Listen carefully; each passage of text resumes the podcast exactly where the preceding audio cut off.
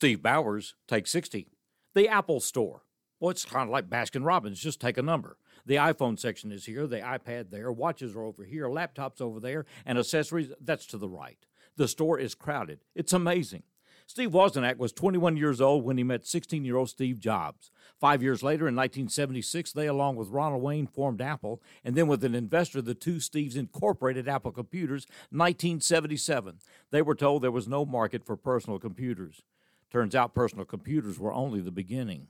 What drives our inability to see? The doctors of the 1800s who saw no connection between infection and lack of sanitation. The explosive experts who considered the Manhattan Project a waste of money. President Truman, that bomb will never explode. The physicists who predicted that any aircraft that broke the sound barrier would disintegrate. In our life, in our world, what are we not seeing?